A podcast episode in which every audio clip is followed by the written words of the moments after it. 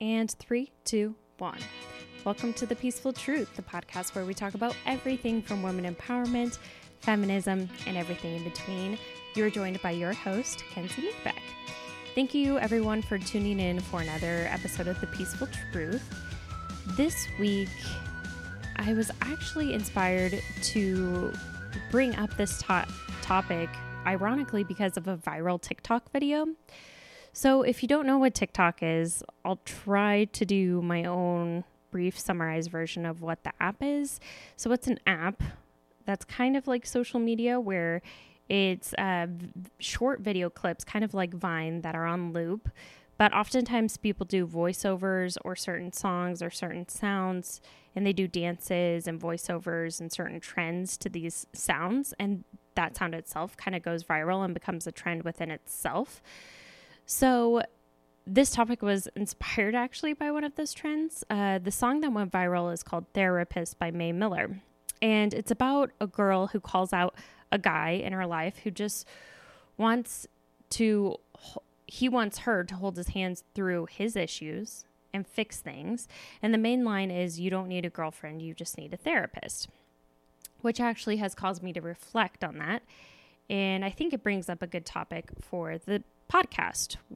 And I think it's about why straight men shouldn't go to their female partners to try to fix them and only, or to try to have them fix them, as well as only vent to their partner and rely on their partner for that sort of emotional support. And that can be any partner or any combination of people. I don't think that's healthy for any partnership. But for the sake of this podcast and for the sake of this topic, I'm talking about men and women relationships. And I actually will shout out my ex who him and I had this conversation often where we brought up this topic or something similar and I found it to be super interesting. And I believe, I don't want to like quote him on this, but my interpretation of his thought is that it's unhealthy to completely rely on your partner as the means and path to happiness and solo emotional support, which I totally agree with.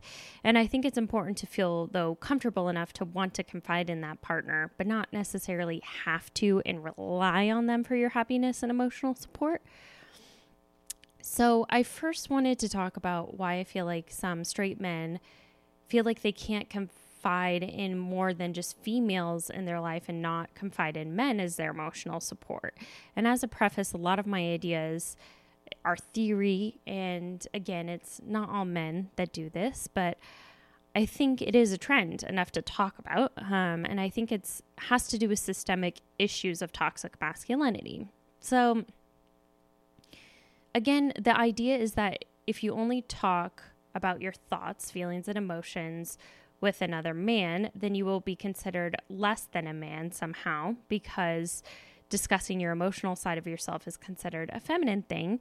And because it's feminine, that means it's bad, which actually loops back to sexism because the whole thing of your masculinity being jeopardized is that being female is a bad thing and having feminine qualities to yourself is a bad thing, um, even if you're a completely straight man, but that is not true. Feminine qualities or gentle qualities aren't necessarily male or female, but that's what society has dubbed them to be. Um, and even if it were male or female, what does it matter? Anyway, which therefore it means that they men are more comfortable with being emotionally intimate with women.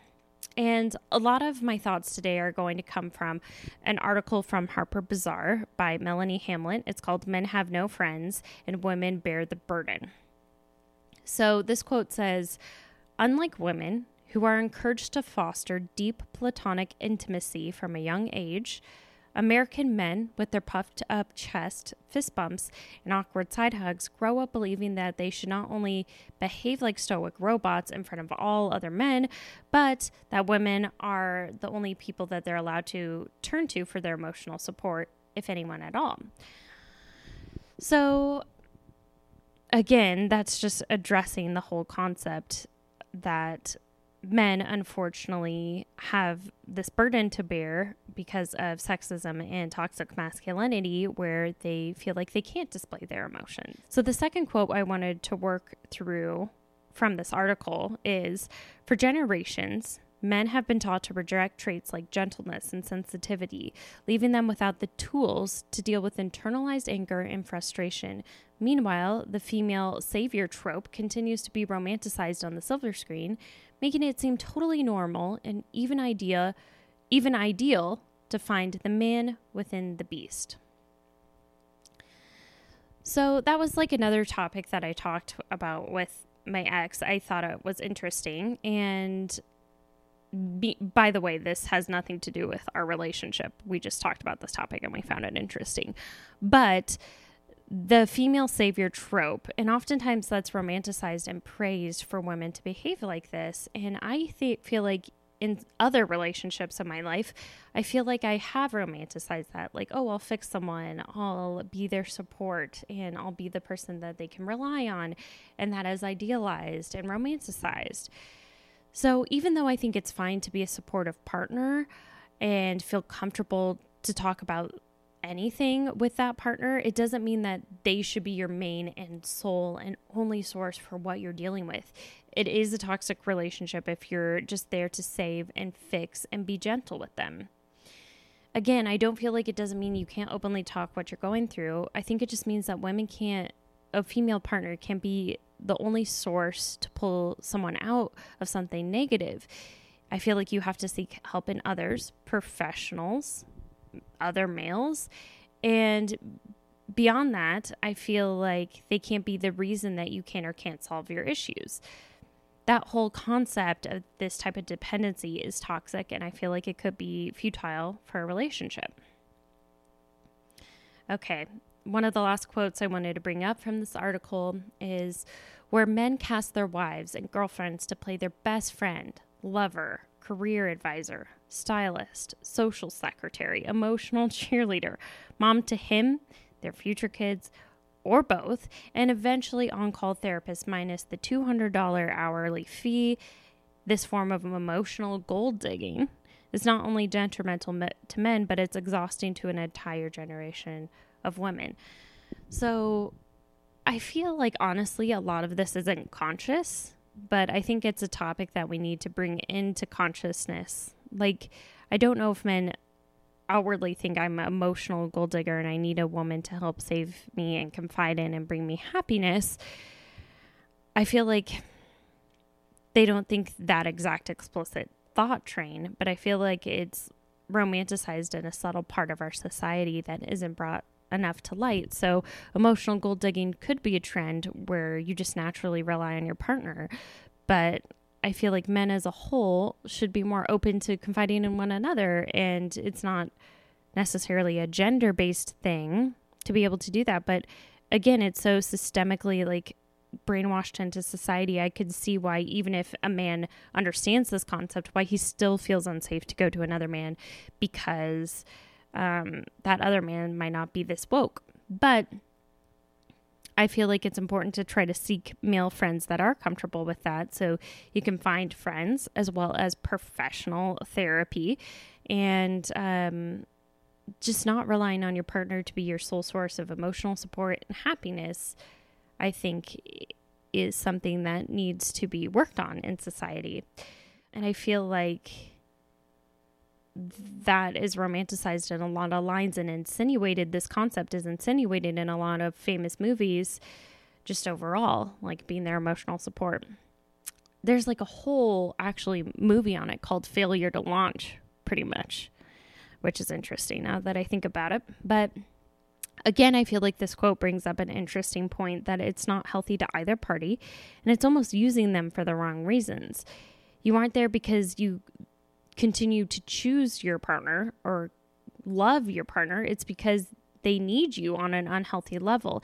And needing, in my opinion, is toxic. I feel like that concept of needing someone else for you to be complete or someone to complete you isn't necessarily a healthy thing. I think it's more romantic to choose someone because of who they are and to pick them every day because of who they are and to be able to confide in them as a friend, but also be able to confide in others and therapy and not rely on them as the sole emotional source. Um, so, yeah, I feel like that that was an important thing to bring up. And I feel like that's something that I possibly have romanticized as a good trait within myself when I'm in a relationship, but I'm trying to be more conscious of it, as well as try to find someone who's not looking for that. And I feel like choosing someone is much more romantic. So, anyway, um, I'm trying to think of what I'm looking forward to this week. So, this week, I'm actually looking forward to continuing an at home workout program that I've been working on and continued to do for eight weeks. And now I'm starting a new challenge, which is 12 weeks long. So I'm excited to start that challenge. I think it's always important to think about what you're looking forward to and think about the most positive part of your day to reflect on and look forward to, especially during the times of a global pandemic. So, I appreciate you guys tuning in, or you ladies and gents for tuning in for yet another week of the Peaceful Truth. And I will see you guys soon. Thanks.